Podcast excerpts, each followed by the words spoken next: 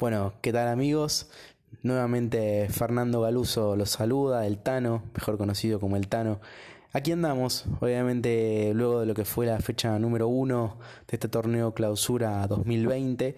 Vamos a hablar un poco de lo que ha pasado en los partidos. Obviamente antes les quiero decir que este día sábado De Potrero vuelve a la radio. Sí, vuelve De Potrero el sábado como siempre de trece a quince horas con toda la información de esta hermosa categoría que es la primera D.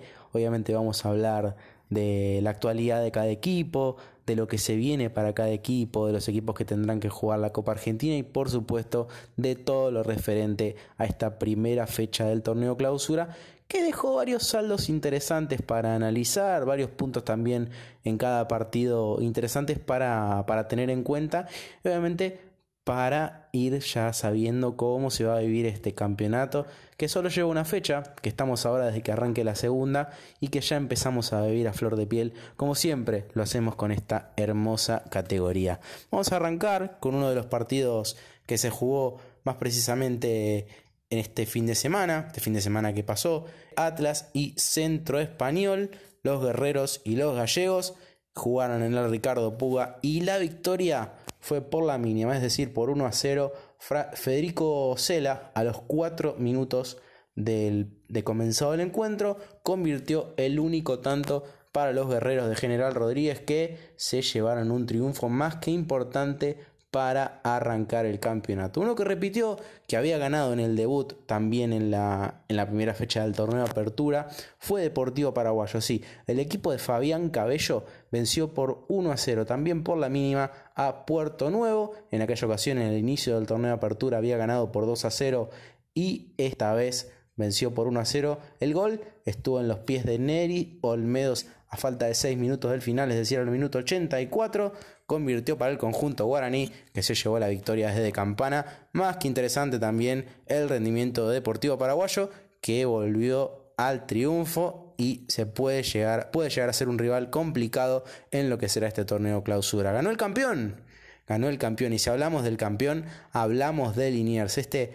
esta topadora que en pocos meses o en pocos días, veremos cuándo será la fecha confirmada, estará nada más y nada menos que jugando ante San Lorenzo de Almagro por los treinta y dos avos de final de la Copa Argentina. En este caso se volvió a enfrentar a Muniz, tal como lo había hecho en el inicio de la apertura, y lo venció casualmente por el mismo resultado.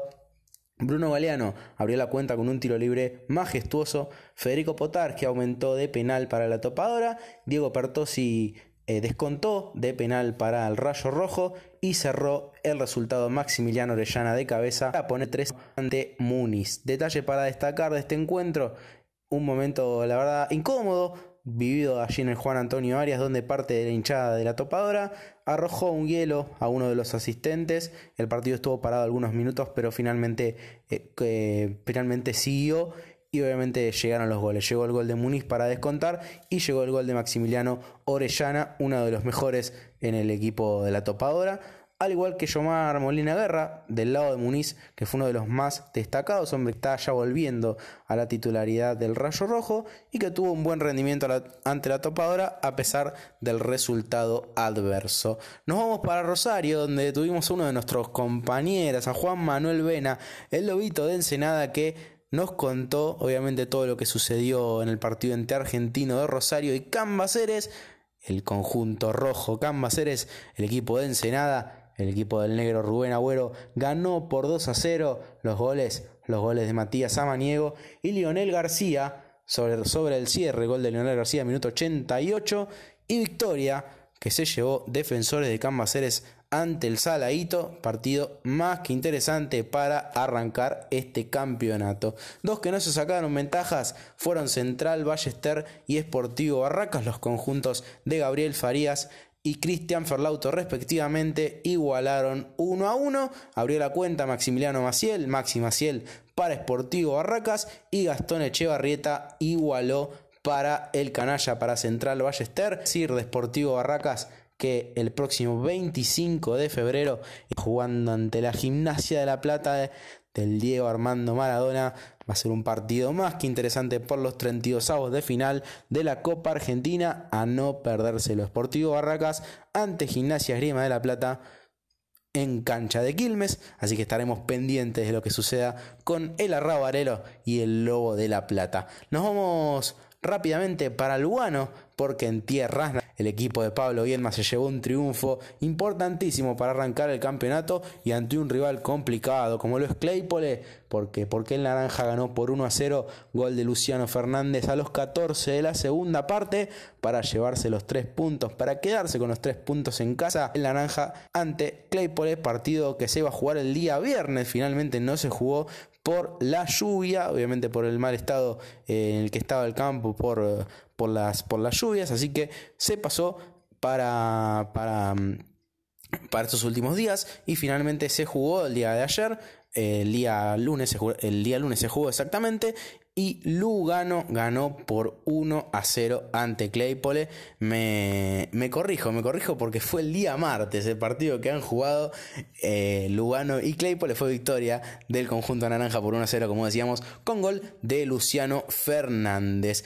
Y el partido que, es, el partido que se jugó este miércoles por la tarde, Juventud Unida, que lo dio vuelta ante Chupanqui, ¿por qué? Porque había arrancado ganando el trapero con gol de Cristian Villafañe, lo dio vuelta Juventud Unida en cinco minutos, Damián Lescano y Leonardo Gómez pusieron el dos a uno definitivo para el equipo del loco Juan Steinbach, que tres puntos importantes para arrancar el campeonato y ante un rival difícil como lo es Chupanqui. Vamos rápidamente entonces a lo que dejó esta fecha número uno del torneo clausura de la primera D, que nos encuentra con un Liniers, con un Cambaceres, con un Juventud Unida, con un Atlas, con un Deportivo Paraguayo y con un Lugano, ahí con tres puntos cada uno. Por el lado de Central Ballester y Sportivo Barracas suman solo un punto, único, el único empate de la fecha número uno. Chupanqui, Centro Español, Claypole, Puerto Nuevo, Muniz y Argentino de Rosario por ahora no suman unidades en este torneo clausura de la primera D. Se va terminando este pequeño espacio, este audio eh, interesante, hablando de lo que de lo que sucedió en esta fecha número uno de la primera D.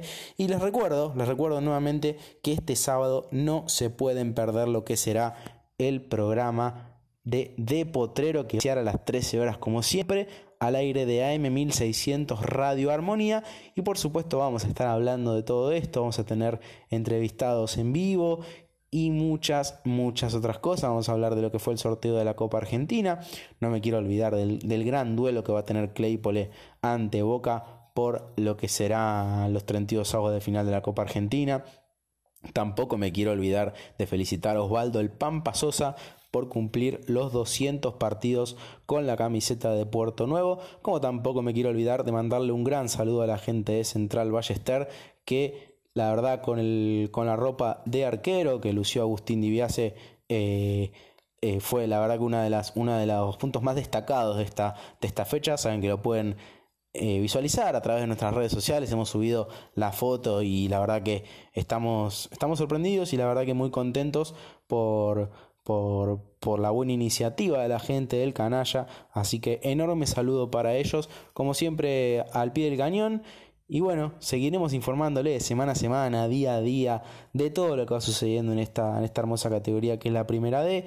Seguramente va a seguir habiendo audios hablando de lo que serán las fechas. Seguramente vamos a ir sumándole notas. Vamos a ir sumando un poco, un poco, un poco de a poco todo a este, a este espacio llamado podcast de, de Potrero. Así que bueno, les dejo un enorme saludo, un enorme abrazo y nos encontramos en el próximo podcast. Un abrazo grande. Y nos vemos.